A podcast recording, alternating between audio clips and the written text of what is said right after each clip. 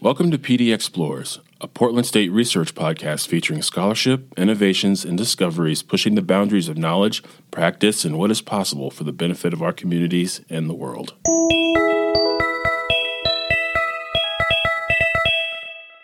I am Lakindra Mitchell Dove, Assistant Professor in the School of Social Work.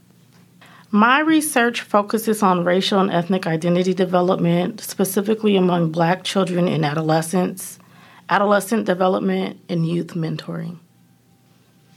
Based on my knowledge and experiences, uh, youth mentoring programs, hypothetically, are designed to support youth with a specific area of development, which could include academic support, peer support, social and emotional support, in addition to other areas. Uh, most youth mentoring programs are on a voluntary basis, uh, while some organizations pay mentors to work with uh, mentees and their families, and in this case, this would be considered a professional mentor. Um, there are also informal mentors where individuals develop natural relationships with youth and agree to support youth in a particular area of development.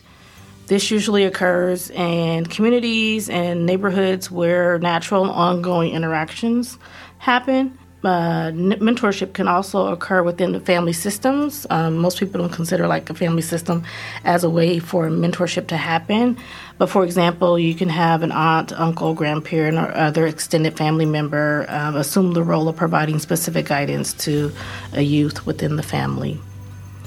Um, hypothetically speaking, most youth mentoring programs are structured based on developmental needs and typically work with youth either at the elementary, middle, or high school levels or across all levels. The practices that mentors use can vary and often align with what's developmentally appropriate. Uh, what we typically see is a lot of engagement in activities based on the youth's interests, such as uh, the arts, sports, science, technology, and other areas. Mentors use these outlets as ways to support youth with identified goals or areas of improvement.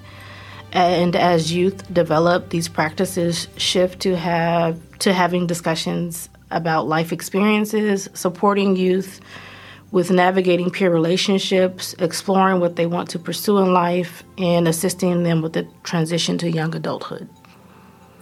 I think it's imperative to understand um, how mentorship programs may differ from marginalized youth because many of the foundational practices and principles of youth mentoring were not intentionally developed with the purpose of serving marginalized youth. Um, thus, there are aspects of youth mentoring that may not align with their experiences. And as the result, they can uninten- there can be unintentional consequences for marginalized youth. For example, youth mentoring programs have historically focused on uh, the youth as the individual. And what we have learned from working with marginalized populations is, is that there's often a communal aspect that is important. So, incorporating family members, caregivers, communities, or other individuals is important to the success of the mentor mentee relationship. This also requires a shift from, you know, the one-on-one uh, mentoring to working with youth more holistically, understanding family, peer group, community, and how they function in society. It is also important to understand the unique experiences of marginalized youth who are socialized differently in a, in a society that often does not honor or value their identities or experiences. Culturally responsive mentorship and practice, from my opinion, involves an understanding that cultural differences exist among youth and families. Uh, it includes being open to learning about values, beliefs, traditions, and cultural practices of the youth and families that a mentor in or organization um, is working with. It also includes, um, you know, demonstrating humility and vulnerability, being curious and open to exploring differences and learning from the youth, um, not necessarily from a space that the youth is being placed in a position to teach the mentor what they need to know culturally, but from a space of understanding that a, a youth has knowledge that they can share and be valuable to the relationship as well. Um, I also think that culturally responsive mentorship is engaging in reciprocal relationship with youth and families, one that is not based on hierarchy or expertise, but one that does also doesn't rely on a dominant uh, worldview that is often counter to the views and perspectives of those from various cultural backgrounds. It is important to note that some studies have found that the lack of understanding of cultural nuances has contributed to failed mentor mentee relationships. So, we do have evidence to suggest that culturally responsive mentorship is a critical p- component to consider. I think it's important for me to highlight that I'm a practice informed researcher. So, prior to entering academia, I worked in the field um, of, of, social work as a practitioner for about 15 years, with um, primarily working with children, youth, and families and agencies or organizations that served this population. And so much of my research is informed by my practice experiences in the areas in which I encountered challenges in the field. Many nights of feeling frustrated about uh, my observations, um, observing gaps in services, or also exploring opportunities for growth for myself as a practitioner. So, this is what led me to explore the experiences of Black youth related to race and ethnic identity development. The other area that I think is important for me to note is that I'm actual. I'm actually a, a, native Oregonian, born and raised, so I have a wonderful opportunity to work in the community in which I grew up. And in a way, this is a way for me to kind of pay it forward or, or to give back to the community. And um, there are a lot of changes that have occurred since I was a young person. And um, I'm just very interested to see how we can continue to support youth, specifically black youth, and um, healthy ethnic and identity development. Through this study, I was seeking to understand whether race and ethnicity influences the mentor mentee relationship. Um, the primary aims of the study were to explore the experiences of mentors and mentees regarding race and ethnicity ethnic identity development um, to explore whether racial and ethnic identity is actually discussed or addressed within these relationships, and to potentially identify any supports or challenges that uh, may contribute to addressing race and ethnic identity development within the mentor and mentee relationship. My interest in in this area of youth mentoring was sparked by the differences and findings within youth mentoring literature that question whether matching youth of color with mentors based on their race or ethnicity or cultural similarities mattered. So, in addition, um, there's also limited research that explores this area from the perspective of youth. So, I wanted to develop a study that intentionally highlighted the perspectives and lived experiences of youth engaging in, in a mentorship program. It was important to examine the importance of culture and family engagement and youth mentorship from the perspective of both the mentors and the mentees because there are often differences in how these components are perceived. Um, from the perspective of the mentees and the mentors.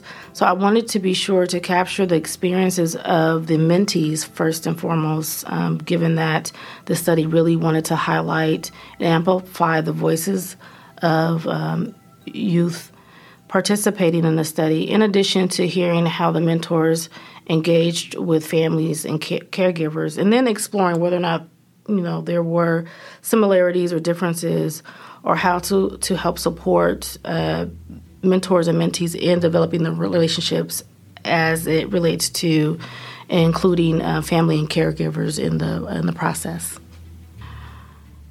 The findings from the study revealed that black youth uh, perceive the importance of race and ethnicity, particularly that of, of their mentor, um, in a variety of ways. So I look at it on, on a spectrum. Um, within the literature, there there is this question of whether the matching of youth of color uh, with mentors based on um, racial and ethnic similarities or cultural similarities is one that um, has been posed with um, differing findings. And so I think it's important that we move away from this binary of whether or not it is important in understanding how it is important to youth and how they see race and ethnicity And um, most importantly, I think that the youth highlighted the importance of a genuine and authentic relationship. They also noted the importance of a mentor being vulnerable and showing vulnerability and showing a willingness to learn and grow as it relates to understanding race and ethnicity and cultural differences. One of the things that I found surprising when conducting this study, given that it occurred during a pandemic, so I uh, interviewed youth remotely via Zoom. And first and foremost, the fact that they were willing to actually um, log on and, and chat with me was important to know in the context of what was happening um, during the pandemic. But I think that that was a critical moment for youth to really understand the importance of their relationship with their mentor. A lot of them talked about the gestures that their mentors demonstrated, commitment that they displayed to remaining connected, and whether that was through um, brief check ins, really asking questions about how their family were doing, um, providing um, food boxes and, and other basic needs and supports. And so, one of the things that I felt was important to to really note within the study is that the youth felt like that was a demonstration of this being more than um, a, a, paid job. The youth really felt like uh, their mentors cared about them. Based on the research findings, I think there are um, a few key takeaways to to note. Uh, given that this research focuses on specifically on experiences of Black youth, um, there are implications for practitioners and also organizations that work specifically with this population. I think um, the most critical uh, takeaways are the importance of understanding how race and ethnicity can influence the relationship with youth and families, and to be prepared to do your individual work as a mentor and as an organization as it relates to engagement with youth and families from diverse backgrounds. Um, another key takeaway is the importance of establishing a genuine relationship with family and caregivers um, who serve as a support to the mentor and mentee relationship. And the final key takeaway is to engage from a space of authenticity, to be open and vulnerable with youth, to be willing to share mishaps and missteps, and to really capitalize on opportunities to demonstrate what a healthy and appropriate relationship with youth can look like. I am Lakindra Mitchell Dove, and I conduct research that seeks to understand ways to best support Black youth with developing a healthy racial and ethnic identity and sense of self in a society that is still learning how to see their true essence.